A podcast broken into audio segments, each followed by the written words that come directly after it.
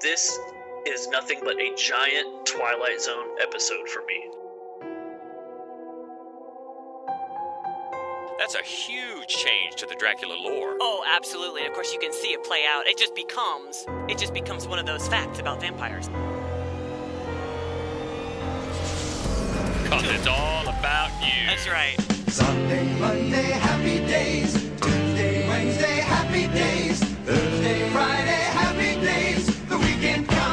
comes, my cycle hums, ready to race to you. Hey, Fonzie, does that song mean that we're finally going to talk about 50s horror? Correct, Mundo. Correct, Amundo.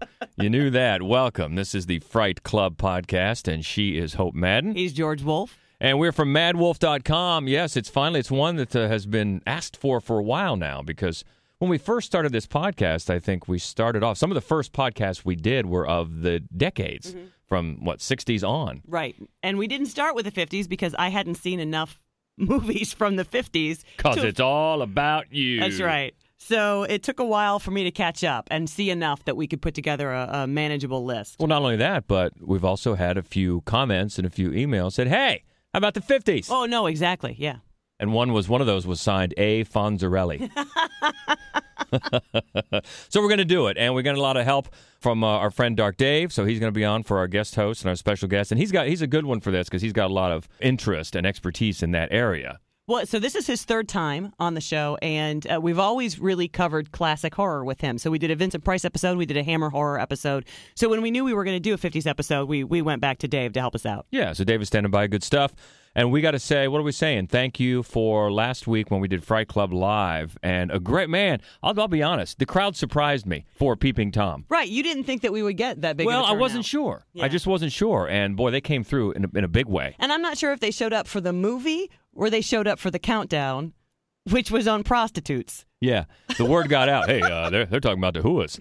So uh, everybody, no, it was it was a lot of fun, great crowd, and everybody was really receptive of the movie. Even though watching it today, as we said, it's kind of weird. It takes you a few minutes to get into this vibe. Like it feels so different watching that movie now. But in the end, by the time it gets to the end, you're like, oh yeah, this is this is well done. Yeah, it is. It's it's a really good movie, and I'm glad that people seem to enjoy it. And our friend Dezak had to miss it because uh, very often he has to go to Texas and he doesn't. But usually when he is in town, he comes to these, and we miss him when he's not there. So we were giving him a hard time online, and then so was Old Man Spencer because that's what they do. They give each Yeah, other. but he wasn't there either. Exactly. So come on, clean up your own backyard before you start throwing stones there, Spencer. No, we love to see you guys whenever you can make it. So that was fun. Um, by the way, I don't think we've mentioned a couple of times. If you're digging these Fright Club tunes, find us on Spotify. We've got that Fright Club hits playlist on Spotify. We'll have to make a part two so we can add Exactly. cool songs like the Happy Days theme. but uh, as of right now, we have the one Fright Club hits. Check it out on Spotify. So we're talking about the 50s, and what's cool is we each have our own list. There's no overlap, which means we've got a five, and Dark Dave has a five. Uh, so we're going to talk about 10 cool movies from the 50s. All right, is that is that where we're at? Are we ready? Ready to roll? Dark Dave is standing by as our guest host. Welcome back. Hey, thanks for having me. Why don't you? So since we uh, were all together the last time, you have a new podcast that's really just you. Then the others that we've talked about before, right? B Movie Bros, and we've had them on, and you used to be sort of a a frequent co-host on their show, and then uh, the same with Black Hat Shadow. But now you have one that's just all yours, Dave's Pop Culture Podcast. Tell us about that. Oh, so I just wanted to create a show that I could call Dave's PCP. That's all it was. no, it's a. I'm a scatterbrained individual. I have so many different interests, and I told the guys, I was like, look, I don't, I don't want to not be on these shows, okay? But I just got to do this show so that way when you guys are editing, or if maybe you can only put out two episodes, I can maybe do three a week over here. And did I mention I like comic books and cartoons and sci-fi and all these things? And it just made sense to do something else. That way, I always had something to do. All right, cool. So that's your latest project, and we're glad you found time to join us today because you have a special interest, interest as we said, in the 50s horror, and we'll talk about that, how you got into it. Uh, a little bit later, but let's just start counting them down. You want to? This is one. Uh, well, we start off with uh, Dark Dave's number five, and as we said, they're all different. So we're going to talk about ten different movies, which is cool. So, uh, what do you got for your number five? Great way to start off my list is a movie that features Richard Boone. It's from 1958. It's I Bury the Living. The reason that this movie makes my list is because this is nothing but a giant Twilight Zone episode for me. And since that's one of my favorite shows, that has to be one of my top five favorite films. This movie centers around a cemetery. It completely gives you the Night of the Living Dead feel. So it has all these things that add up to it. And the thing, you know, the character is Robert Kraft. Richard Boone is the perfect example of a guy who is losing his mind. This is one that I had never heard of before. I you talked about it on another podcast at some point, and I jotted it down on a list that I keep by my computer of movies I need to see. So you're the reason I saw this in the first place, and it's funny that you say that. It, you're right. That's exactly the feel it has, is of a Twilight Zone, an elongated one, but one that keeps your attention the whole time. And it's funny, and I don't. It's it's funny to say this about a movie that's you know forty plus years old, fifty plus years old. That I don't want to spoil anything, but I don't think a lot of people have seen it, so I'm not going to spoil that sort of you know Twilight Zone twist or anything. But what winds up happening to this poor man, to poor Robert Kraft, it's terrible. It's terrible that they did that. Yes, some things that I love too are the visuals that they use in there because you have, you know, I've never been inside kind of the wheelhouse of the cemetery, but you know, you got to imagine they have the whole thing mapped out and you kind of get insight with this movie and it shows the whole graph, if you will, the whole map of all the grave plots and then you have some pins marked the ones that are occupied and then other pins marked the ones that are vacant and it just comes down to what happens if I start playing with these pins and I switch them around and so many times they bounce around with you know topics such as like voodoo and resurgence to the point where he feels like he's bringing the dead back to life. Yeah, it is, and and the performances are really good. They've got that '50s feel about them, but I think a little less so than some of the others. Like it's it's not super duper campy, except for Andy McKee, the like the groundskeeper Willie of the cemetery. He's a little over the top, but in a very fun way. Yeah, and I feel like it was probably for a reason. And the one thing I want to say is, did you guys happen to see that it was directed by Albert Band, who is Charles Band's father? Yes, and if you've never, if you if you ever have the desire to watch an incredibly bad movie, he also directed Dracula's Dog, which I can't recommend lowly enough. It's so funny you bring that up because on Dave's Pop Culture podcast, I had did an episode where somebody was related to that film, and one of the things I said was, "I don't think I've ever heard of this." It's not bad in a good way. It's bad in a bad way, but not uh, not I Bury the Living. That's from 1958, Dave's number five. So we'll move on to our number five, one that was just added at the last minute. Hope was juggling different titles, and this one got in at number five. It's the classic American nuclear weapons testing results in the creation of a seemingly unstoppable beast, the original Gojira from 1954.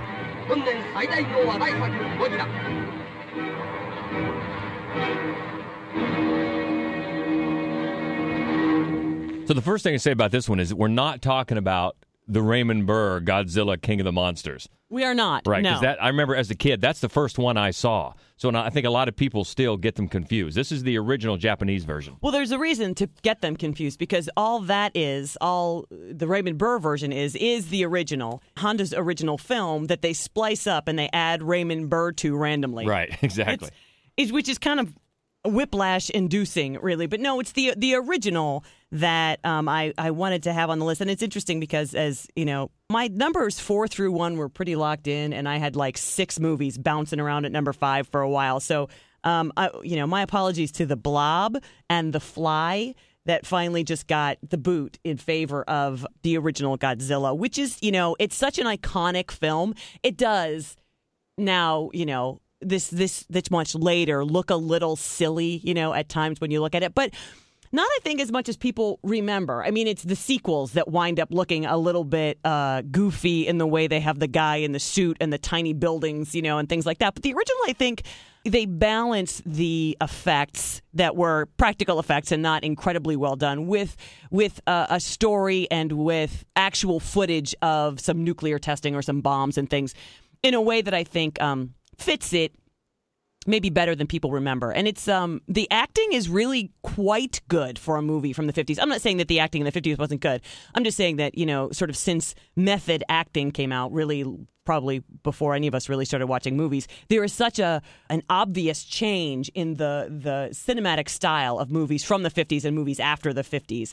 But I think that the performances in this movie are they're a little campy, they're a little hyperbolic, but they're very touching, I think. Yeah, and it's obviously reaction, obviously a reaction to the nuclear age of the time.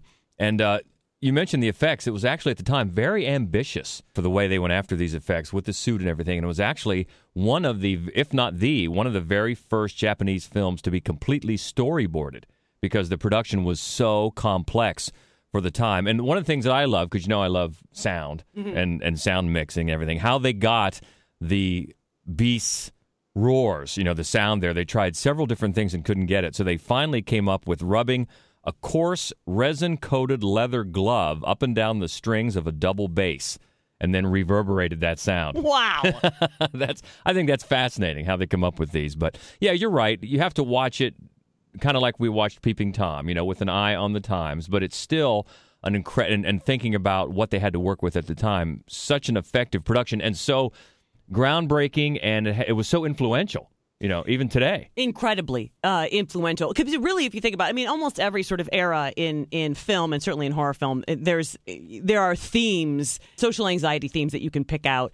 And Godzilla was really the beginning, the ushering in of the monster movie, the sort of scientists go awry and now we have these gi- and then and then and after that after Godzilla that's almost all you found. It was really hard to find a horror film of the 50s that isn't you know attack of the crab people or you know some other giant monster that science has created that now man has to deal with I agree with you guys. The funny thing is, is I'm just not a huge fan of the astronomical monsters. You know, Sure. the ones that take over the city. But if you have to give it to one, you got to give it to you know the original Godzilla film. Uh, I say that because I have a hard time pronouncing it the actual way that you pronounce it, but.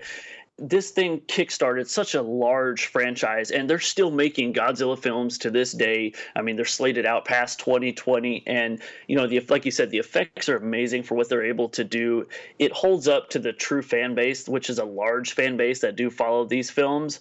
But that's another reason why, when you look at my list, you'll notice that I can't give love to every Jack Arnold picture, which is why, again, giant monsters. But there are the human-sized monsters are kind of the monsters for me. Gotcha. And that's our number five, just under the wire, beating out the fly and the blob and a few others. But it came time to finalize that list, so uh, we chose Gojira, our number five from 1954. All right, moving up to number four uh, on Dark Dave's list of the 50s. So the one thing I like to pride myself on is I try to make a list of films that one I do love, but two that people haven't heard of. Just like you mentioned, the I Buried the Living, and so for my number four, I'm doing the same thing. It's from 1957. It's the Monolith Monsters. So I actually stumbled on this movie in a half-price books in the clearance section on VHS, and I was like, and I'm a collector. I still collect VHS, mostly those covers. You guys seen those, you know, VHS battles. and absolutely you know, I took it home and I watched it, and I'm a sucker for the the small town horror films where the community comes together to defeat, you know, one thing. And this movie centers around geologists who basically discover a rock in the desert, and they've never seen it before. It's like a piano black, glossy type rock. What they noticed is it starts growing, and they can't figure out why the rock is growing. And if you haven't picked up on it, that is what the monolith. Mo- yes, this movie is about giant rocks that kill people. I'm sorry, but more than that is you can't touch the rock, and if you do, you become a rock yourself. And so you have people in the town that if they're exposed to the rock, and think you have children that play with rocks in this movie. You have scientists studying rocks. You have rocks that grow as tall as buildings, and when they fall and crumble and break, and they spread out through the town, it's going to touch people. And you have farmers, and it's just so cool to see something so simple you know something from the, the minds of these creators to to create a movie based on almost nothing that actually solidifies a true horror you know because this is kind of like a early you know like a twister or like a you know weather based horror film where Absolutely. it's a catastrophic event that's taken over the town and But at the same it time, it's like it's a contagion film, right? It's uh, it's one of the epidemic films, like any kind of a zombie movie or anything where you know. So it combines the two types of horror, which is interesting because I'm going to guess that having come out as early as it did, it, it's if it's not the first one to do it, it'd be one of the first. Yeah, and one thing that I absolutely love is, you know, when you have those kind of movies, you always have to wonder how are they going to beat something that's bigger than themselves. And the coolest part is is it's not figuring out what stops these rocks, it's figuring out how they can use that solution to their benefit and it's just really cool i won't give it away but it's really cool to see what they you know come together with and it gives you a, a pretty nice ending Very cool. Number four on Dark Dave's list, the Monolith Monsters from 57. Moves it up to uh, number four on the Mad Wolf list, and this one was from 1956. A small town doctor learns that the population of his community is being replaced by emotionless alien duplicates, the original invasion of the body snatchers. Listen to me. Please listen. If you don't, if you won't, if you fail to understand, then the same incredible terror that's menacing me will strike at you! They come from another world, spawned in the light years of space, unleashed to take over the bodies and souls of the people of our planet, bringing a new dimension in terror to the giant super scope screen.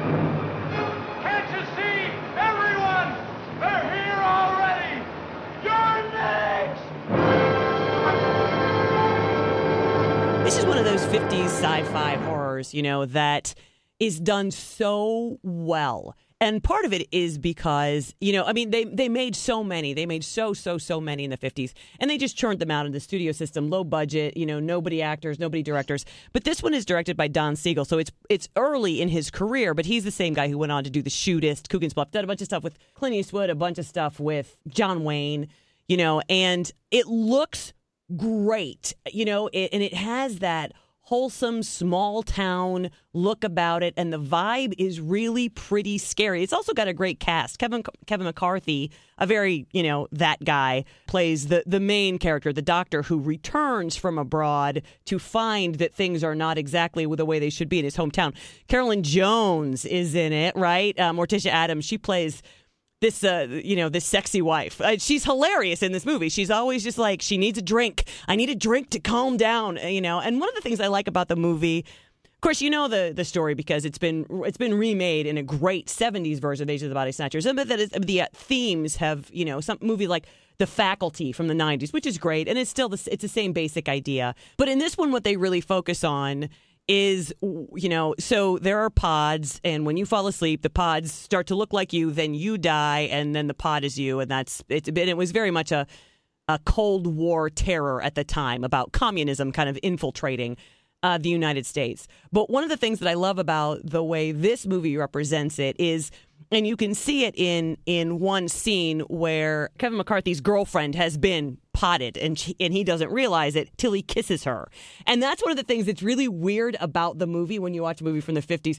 It's very steamy. Like right up until then, there's a lot of sexual tension in this movie, and it's so odd. It just it feels out of place in a in a movie from the 50s set in a small town, but it's done on purpose because that's what they lose, right? That's what they lose when somebody becomes a pod person is that they don't have any feelings anymore. So I love all of the different version most of the different versions of this story of this film because I think it it can be used kind of metaphorically to represent a lot of different kind of hysterias of of the different times that it comes out.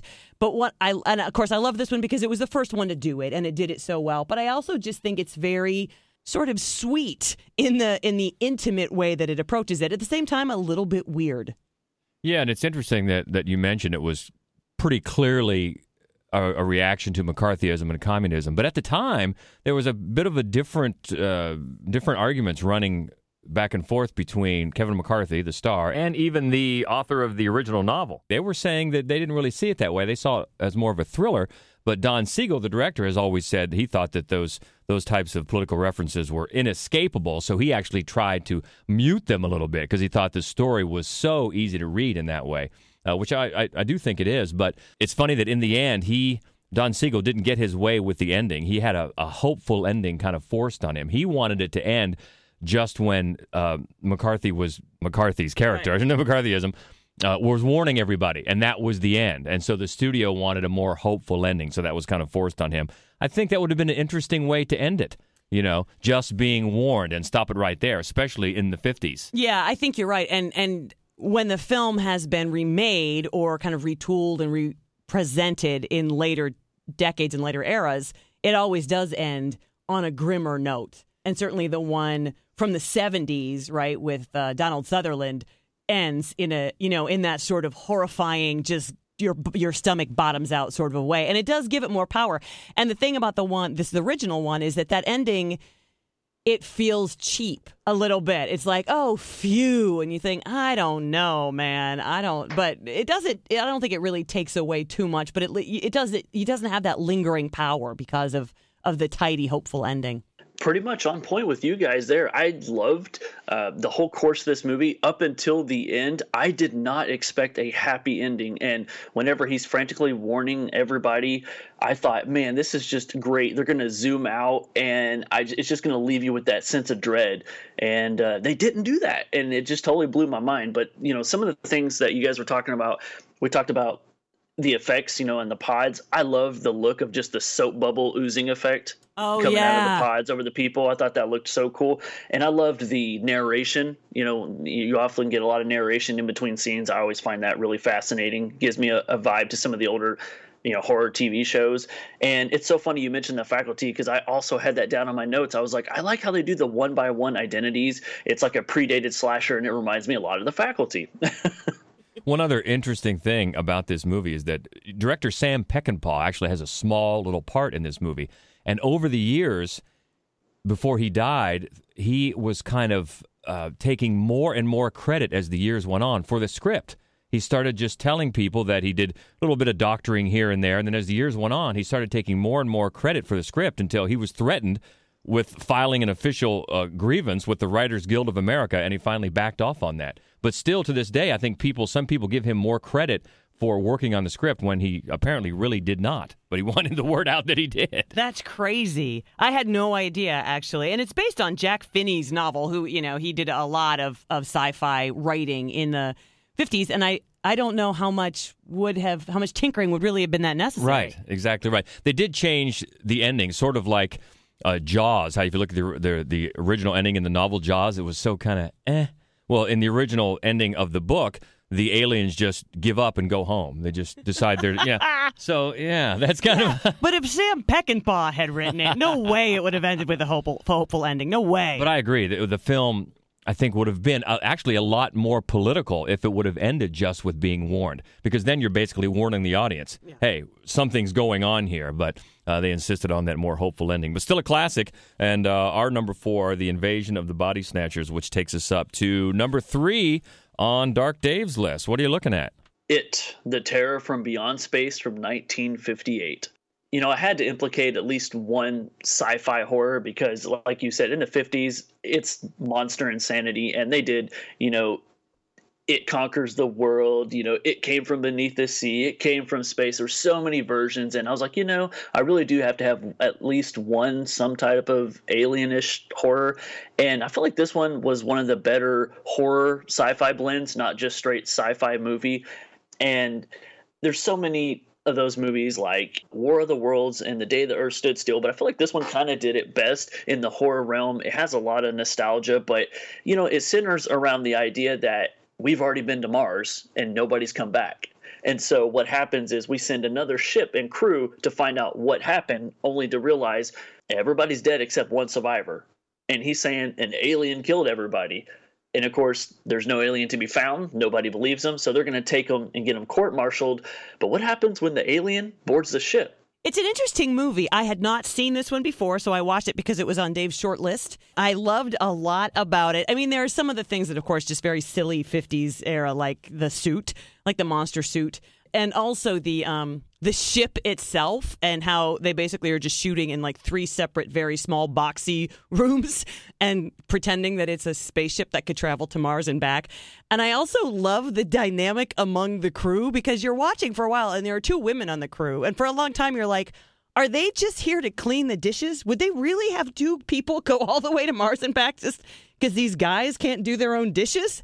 And then eventually you realize they must be medical officers. But there is so much about the like community that is set up among these astronauts that is weirdly fascinating to me because it's never explained and and I love that actually about it because you know a lot of times that just you know robs a film so much when they feel like they have to explain every single thing to you. There are also a couple of really good performances in this movie, and then there's this this part where they're trying to figure out they they know by now that there's a monster on board and they're trying to figure out the best way to deal with this monster and then they just they're like they show shadows of him and he's constantly just dragging one of the crewmen around with him. We don't know if that guy's dead yet or not dead yet, but he certainly is being swung about a lot. And it's so sort of out of character grisly for the rest of the movie. There's one scene where a guy gets trapped and it seems like he's there for half of the movie.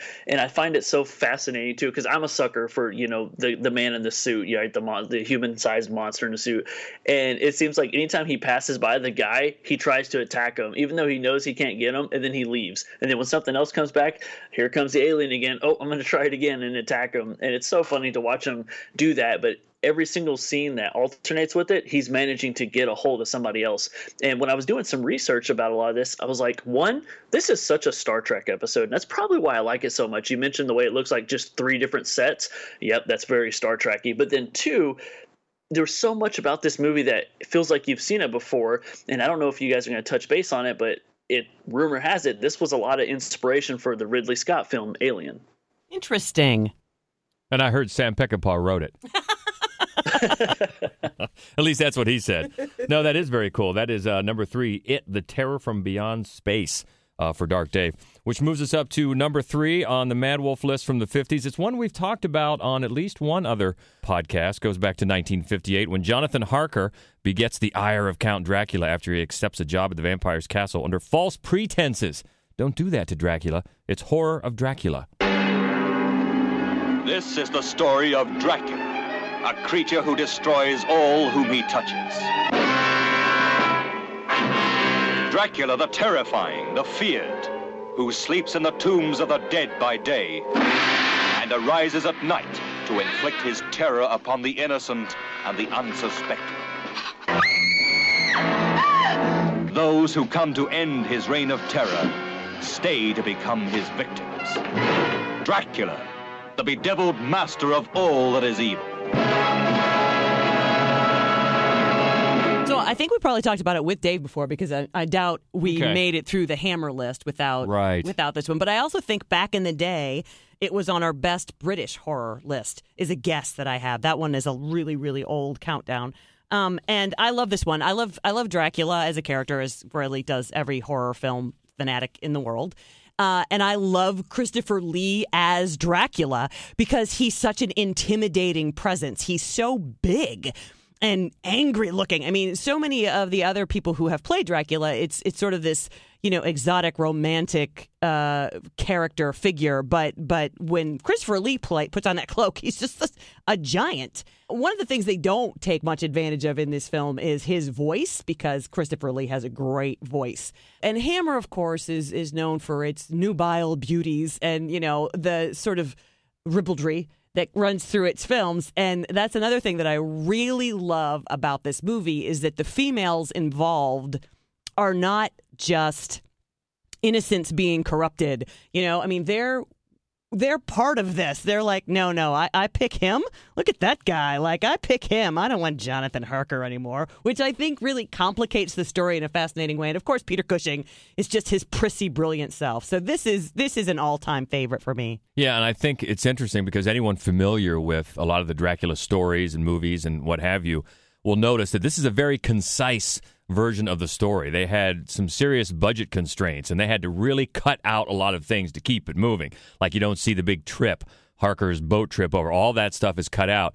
And it was funny because even though it had so much of a budget constraint, it actually ended up saving the studio, uh, Universal, from almost bankruptcy at the time because it made a ton of money. It did. You know, and it's funny too. uh, A lot of times when somebody films a, a Dracula, you know, they they update the story, they change the story. The changes they make to this story are really a little weird. That Harker and Van Helsing are both they're both students of vampirism, and I mean, it's it's weird the way they update it, but it works out really well. And I think one of the most important changes and long lasting changes that made, I think it might have been the first in the novel, in the original novel, sunlight isn't lethal to vampires. It just kind of hurts them and and, and, and uh, mutes their powers. But in this one, it's actually lethal. And that was a that's a huge change to the Dracula lore. Oh, absolutely. And of course you can see it play out. It just becomes it just becomes one of those facts about vampires, you know, all the way through until Fright Night even.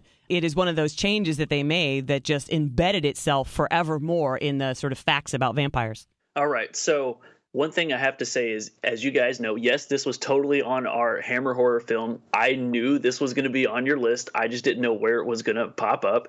And the funny thing is, I'm not a huge fan for vampires, but I was like, you know, I really need to go ahead, give this one a rewatch. And I think we're both on the same page where Nosferatu is king of vampires, right? Yes. That's the okay. And so the way I'm looking at it is can Christopher Lee be second? Because he's going up against the great Bela Lugosi. Mm-hmm. And the one thing I was thinking too is I remember the way you were talking about Christopher Lee being this menacing, towering presence. And so I looked it up, and you know, Bela Lugosi was six foot one, which I couldn't tell. You can clearly see that Christopher Lee is huge. He's six foot five in this, so it Yeah. clearly towers Bela Lugosi. And you know, I- love Peter Cushing. So anytime you get both those guys in there, you're blessed with greatness. And Absolutely. I love what they do. They always give us that really great gothic environment. It takes me back to the, you know, all the Vincent Price time frames, the Roger Corman stuff. So I love the settings. And so I'll have to concur with you guys. It's a great film. And as far as a lot of the earlier Dracula movies, this was one of the ones that really wasn't afraid to show the blood. And so you have that very vibrant red blood coming out of Christopher Lee's mouth, mm. which I think really works. Dracula Horror of Dracula, MaddWolf's number three. Getting closer to the top here, so let's move up to a number two for Dark Dave. Speaking of blood, I'm going to go with 1959 Roger Corman film, A Bucket of Blood. I love this movie. I've reviewed this movie before when I was tag teaming with Paul. We were doing a special on Roger Corman films, and I remember I hadn't seen this movie, but I had always seen a poster for it or a DVD cover for it. And I actually had a guy in a video store. It's like, You've never seen that? Man, that's a good one. You'll like it. And I'm like, Really? So I just bought it. I remember I took it home and I watched it, and I was tickled to death because I love Dick Miller. And I didn't realize this was the whole start of the Walter Paisley character. And that character, just that name, has been immortalized in so many Dick Miller roles, even Chopping Mall, which I've reviewed. But it's such a cool place to hang out. They hang out at this little cantina the whole time. And the first thing I thought was, man, I really like to read some of my short stories there.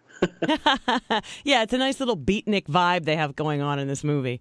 Um, I, I actually am a very big fan of this of this film as well. And Charles Griffith and Roger wrote it, and of course, then he and Roger Corman went on to do Little Shop of Horrors, which I think you can really. There's a very similar vibe to the the Corman version of Little Shop of Horrors, and the, and then this Bucket of Blood. I think you can. They're really cut from the same cloth, and I love. Yeah, Dick Miller's great in this movie because he's so endearing and at the same time hateable. Like there's just so such a bumbling idiocy about him that you want to hug him and at the same time just smack him. Well, here's what I think is funny. So so he is this kind of uh, bus boy sort of dumbass and he's he's unhappy at the amount of attention these poets are getting at this beatnik club. Uh, and then he accidentally, very accidentally, he doesn't do it on purpose, but he kills his landlady's cat. And then to ho- cover it up, he makes a sculpture of it. So it's a cat with a knife sticking out of it. And then people mistake it as art, right? And then it goes on. He's got to sort of keep creating more art. He can't think of a way to do it except for now killing people. But what I think metaphorically is great about this movie is it's very much, I think, uh, even intentionally or not, a comment on Roger Corman's movies that other people are making this really brilliant art and Roger Corman is going, I can do that. And he's just slapping some shit together and people are going, yeah, okay. But, you know, he's just, he's, his movies are the cat with a knife sticking out of it. Um, and I think that that even now works when you watch it again. I think the whole movie still works. Another thing that I really love about the movie was how much of a nod it gave me to the Vincent Price House of Wax movie.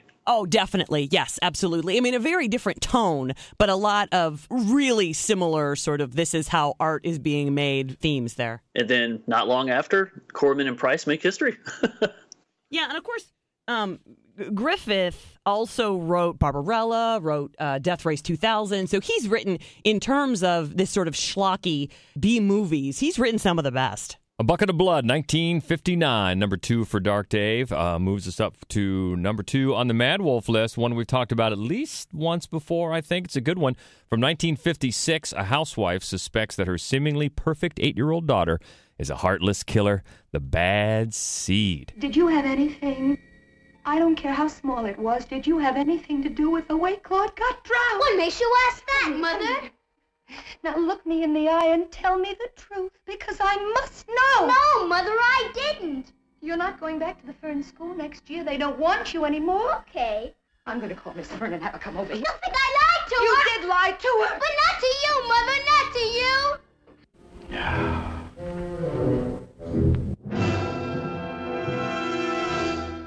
Yeah, we did this one most recently on Mothers and Daughters in Horror, which we did when we showed Eyes of My Mother. It's another one that that you know, sort of like Peeping Tom, sort of like a lot of the ones that we're talking about. When you watch it now, it definitely feels its age, you know. But at the same time, I- mean, it got like four Oscar nominations, uh, including Patty McCormack, who plays the bad seed. She plays the the daughter, who's actually a psychotic killer, and she's you know physically just perfect. She looks like the one girl from Little House on the Prairie that everybody hated with blonde pigtails. Um, Nellie. Nellie. Nellie Oleson. That's right. And actually, I just noticed because Patty McCormack has continued to work steadily up until this day, and I think her latest, her most recent project listed on IMDb is a remake of this. It's a TV movie that's in production, I think, right now. It doesn't say the role that she's playing, but I, I have a guess. Uh, but that's interesting that she's going to, you know, come back to the production and take the other role, and I'll be interested to see when and if that finally, you know, sees the light. She, I mean, she was great as Rhoda, and then uh, Nancy Kelly plays Christine plays her her brittle mother, and she also was nominated for an Oscar for this for this movie. And then there's and and so she she's so good, the mom Nancy Kelly, at um being at this eh, like simultaneously somewhere in her head she knows it's her daughter who's doing this horrible things. And then somewhere in her head she's like but we're gonna get through it. We're gonna get past it. And really, it's funny. It all takes place because the dad has to leave, like has to leave the country for a short time, and then all hell breaks loose. And and the mom is just ill-equipped to really deal with what's going on, and the daughter is murdering people. And you just think, is the is the message here that if only there was a man folk present, everything would be fine? These ladies are just falling about the place. I don't know, but uh, you know, I really enjoy the movie, and I love. And again, it's such a such a such a uh, sign of the times.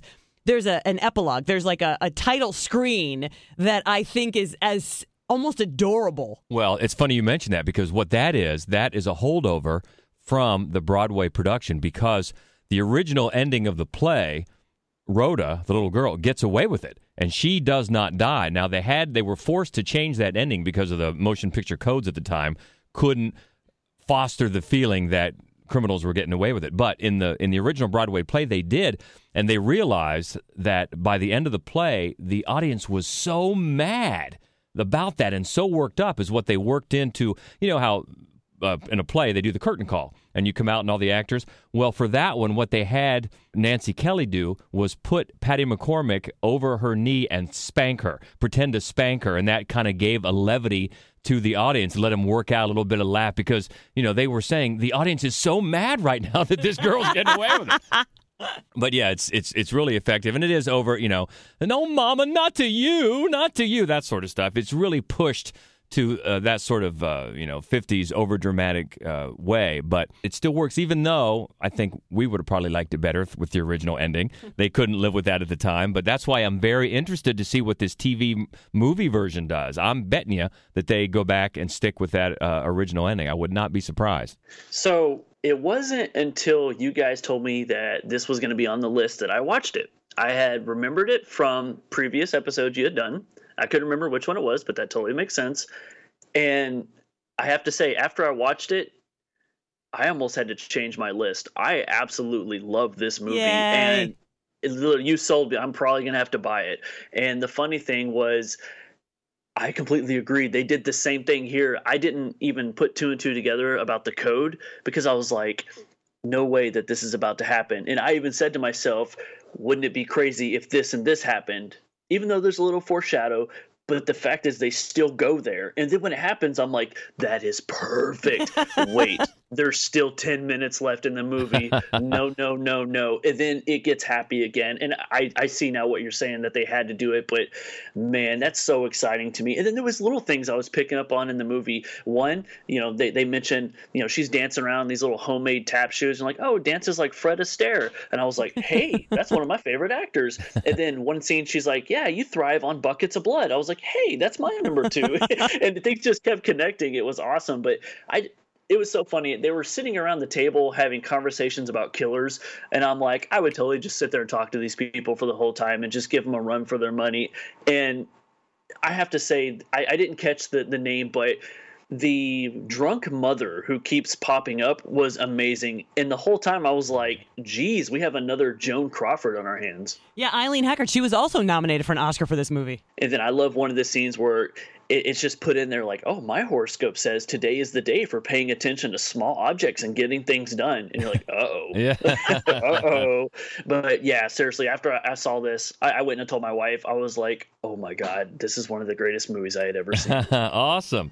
Glad you like that, and that that's our number two. And before we get up to your number one, let's just you know run over real quickly why you have such an affinity for this era and what led you to to '50s type of, of horror classics. Yeah, it's so weird. Uh, you know, I wasn't born with this. Oh, I only watch black and white movies, but it's something I've always thought about too. Is like, why do I always like these older movies rather than the newer movies? It's just an insatiable love. It's you know, same like Rob Zombie has. I would hope to assume is just you respect a classic. It's where so much stuff originates from, and there's so much that even though yeah they balance some codes here and there uh, and it alters storylines but there's so much that they do that's just so frightening and it always goes back to the you don't always have to show it to imply that it's there. And i just started watching one after another and a lot of my love was born with the universal monsters you know all that stuff was just so great. And everybody sees them everybody sees the sequels it creates a whole universal horror and then you get into a lot of the twilight zone and things and i can just say that it it goes back to gray's my favorite color. Maybe i'll cheap out and just say i just like the way it looks but just the details you get in high definition black and white movies just the way that a lot of the actors are and i think it's a lot of nostalgia for a time that i didn't get to experience Well, I love that. Gray is actually my favorite color too. I think you might be the only other person that has said that that gray is your favorite color. Yes. So I'm right there with you. All right, very cool. So that takes us to the very top uh, of your list uh, from the 1950s, and uh, boy, it definitely is a classic. Top of my list could be none other than the 1954 Creature from the Black Lagoon. It is by far my favorite. It wasn't the first, but it is my favorite of the Universal monsters. I absolutely love this film. I remember taking my oldest son to go see it. They played it in Dallas about six years ago, and we got to, like a Mondo presentation. And we got to see it with the 3D glasses because it was originally filmed for a 3D. Yeah, it was so cool that they did that. And I didn't see this movie till like 1997, which is crazy to think that that was you know 21 years ago or whatever. But that's right when DVDs came out, and this was like a 30 or 40 dollar DVD. And my grandfather's like, "You've never seen this." You're gonna have to watch it, and I remember watching it, and I was just blown away. Again, you have a guy in a monster suit, but more than that, the underwater photography, the camera sequences with parallel swimming. I mean, so many things just stand out where it's similar to like Phantom of the Opera. You have a creature that shows so much love, and but as soon as is mistreated, it just all hell breaks loose. And I actually even had a chance to meet Ben Chapman when he did a convention. Uh, where was that? It was somewhere up in the Northeast, uh, probably closer to where you guys are. And it was just one of the coolest things because you know Ben he played the guy on land, and he doesn't get as much credit as Ricou, the guy that played it in the water. But such a cool guy. And I love Julie Adams. She plays Kay in this, and she does her part perfectly fine. Not to mention Hubba Hubba at the time, right? uh, and it's directed by Jack Arnold, who it was hard not to make just a top five Jack Arnold list. She is great though, and it's, she's an interesting character because she's you know she's not just there because she's you know lovely, and of course she is lovely, but she's a scientist, and she's really the most level-headed and smartest of the three scientists whose whose conflicting opinions are causing such chaos, you know, on their trip. And I want to just say, so this was one that I kind of copped out and I didn't have it on our list because I saw it on yours and I thought, okay, well, that just makes it easier for me to choose among the other options that I had for number five. But I do also want to say our friend Tom is going to be so happy that this is on the list because he loves this movie and he loves this creature. It's a very cool creature. I remember the first time I saw this as a kid, and I don't think I saw the entire thing the very first time, but I thought it was just a very cool, creepy looking creature to build a, a movie around. And uh, yeah, well deserved. And of course, you know, um, The Shape of Water is more or less a sequel to this movie. So obviously, that suggests to me that it's the the creature from the Black Lagoon has some real staying power. Yeah, no doubt about it. And that is at the top of Dark Dave's list for horror from the 1950s, moving us up to the top of ours. And it's from 1955. The wife and mistress of a loathed school principal hatch a plan to murder him while having the perfect alibi. They carry out the plan, but then something goes awry. From 1955, Diabolique. Ce n'est pas une histoire de fou, c'est une histoire diabolique.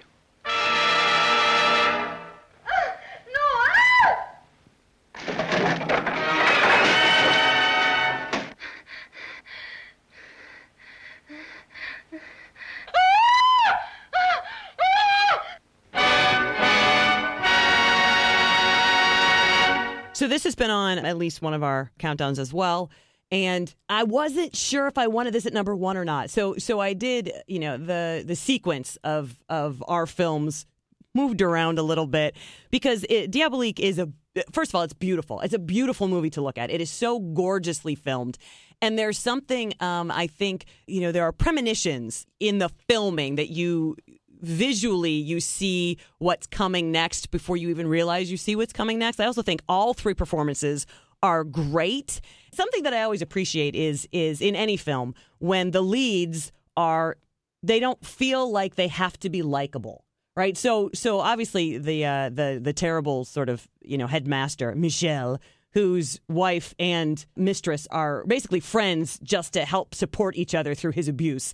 He's terrible. Uh, he's a terrible person. You're not supposed to like him. But Nicole, the mistress, her presentation, her performance is interesting because you do and don't simultaneously. But then for me, I think the most interesting performance is Vera Clouzot, who was married to the director at the time. She plays Christina. You know, she's got a heart problem and she's very abused, and it's really her money and it's really her school, but her husband is just, you know, running rampant and um and she gets these moments in the movie where she's just a dick. And I love that because other than that, she's like this weak, sweet, perfect character. And then at the same time, because the performance is much more realistic than that, there are times where she she just really is an unpleasant, bad person, which I love. And I also love the little boys in the movie. I love sort of their rambunctiousness and and and uh, because it's set at a school. And I still think if you don't know the twist ending, that the ending still does work. It certainly worked for this is George's mom's favorite scary movie, and she said at lunch today that it scared the shit out of her when she saw it when she was young. Yeah, she would have been 25 years old when she watched this and said it was yeah terrifying. But you mentioned uh, the cast. Yeah, the mistress is played by Simone Signoret. Oh yeah, she's Uh, great. Or Signoret. I don't know how to pronounce that. Yeah, she is fan. She went on to a legendary career. But you mentioned the twist ending because this is one of the very earliest examples of a movie having an actual disclaimer at the end. It urged audiences not to talk about it. You know, it's like many, many, many years before The Sixth Sense. You know, it's like don't tell the twist ending because you want to spoil it for anybody. And it's a movie that it's based on a, a French novel, and the rights were almost purchased by Hitchcock. I guess he wanted them, lost out. Uh, so then the authors of the novel wrote another novel just for him to film, and it was the movie that ended up as Vertigo uh, a couple of years later. So it worked out pretty well for him. Pretty well. yeah, Diabolique. Uh, and it had that, you know, lukewarm remake with uh, Sharon Stone.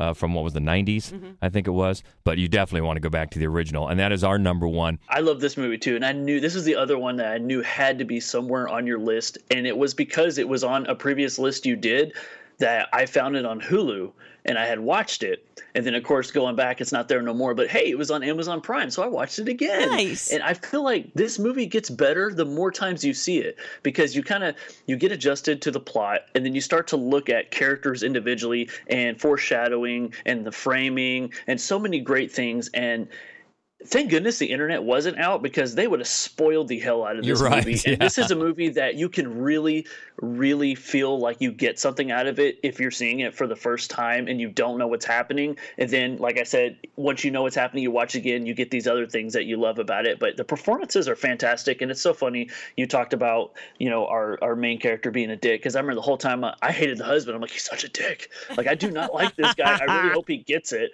And of course, that's kind of what the movie's based on is him getting it and what's going to happen. But I love how unstable the wife is. I love how powerful the mistress is in this. And I love the detective. I love all the clues. I love how you really don't know where it's going. And then when it finally gets there, I really doubt anybody predicts it. No, I agree with you. I think it's a it's a great movie, and it's you know I think that that is a real testament to its strength. Is if it's a movie that really depends on a twist ending, then you, there's no reason to watch it a second time. But but the great ones, when you watch it a second time, like The Sixth Sense, you start to pick up things that you missed the first time because you were just following along with where the film was taking you. And and I definitely think Diabolique is one of those. There's a lot to enjoy about this movie. So there you go. 10 great horror films from the 1950s. What do you think? Did we leave anything out? Let us know. Easiest way to uh, keep the conversation going with us is on Twitter. And you can find the Fright Club podcast now on Twitter at Fright Club Pod. And of course, our personal uh, Twitter is at MaddWolf, M A D D WOLF, and we're a MaddWolf Columbus on Facebook and Instagram. And Dark Dave, I know you're also all over social media. Where can they find you? Yep. If you uh, if you liked me on here, come check out my show, uh, Dave's Pop Culture Podcast. I do all my postings on Twitter at Phantom Dark Dave at Phantom Theories. I mean, I'm sure if you type in hashtag horror, I'll come up in some conversation. I know I go back and forth with uh, Fright Club and MaddWolf, both both the guys, uh, every time. And you know, if you if you do like the Universal monsters, go check out some of the things. I just did a kind of a gathering in June where I got seven podcasts together to cover the seven main Universal monster movies. And so it's really cool just to, if you love those movies and you want to hear somebody cover each one in a different personality and different style, check them out. And honestly, the only reason I didn't get you guys involved in that is because I know that you're always like six months booked. And so I was thinking, man, when I do this thing next year, I'm totally going to hit you guys up. Actually, we're getting ready to uh, plan a little vacation. We're going out to uh, LA to visit our son. But before we do that, we have another Fright Club live coming up, the uh, August edition. That's going to be Wednesday, August 8th at the Gateway Film Center in Columbus, Ohio. And we are tackling. The film we're going to show is Beyond, Behind the Mask The Rise of Leslie Vernon, which is a great send up of slashers. It's so fun, and uh, we're gonna and and it's about a guy. It's like a documentary of a guy who's being trained by some of the greatest slashers so that he can sort of uh, uh, pick up the mantle. And so we're going to talk about other horror mentors. That'll be our podcast. All right, so that should be fun. Make that if you can. Again, that's August 8th. And uh, get in touch if you can. Until then, Dark Dave, it's been a blast. Thanks for all of your insight for the 50s. Well, we know you love it, and you brought some great movies and uh, great uh, conversation. So we appreciate that. Absolutely. Thank you guys so much for having me. And everybody just pay attention to black cat shadow podcast the other podcast i'm on because this month we're releasing the episode with hope and george where we talk about night gallery Oh, nice. That was, yeah, I was wondering when that was finally going to drop. So that's great because that's definitely one of my favorites. So that's good. We'll be looking forward to that. So until next time, she is Hope Madden. He's George Wolf. And this is the Fright Club podcast. Dark Dave takes out. stay frightful my friends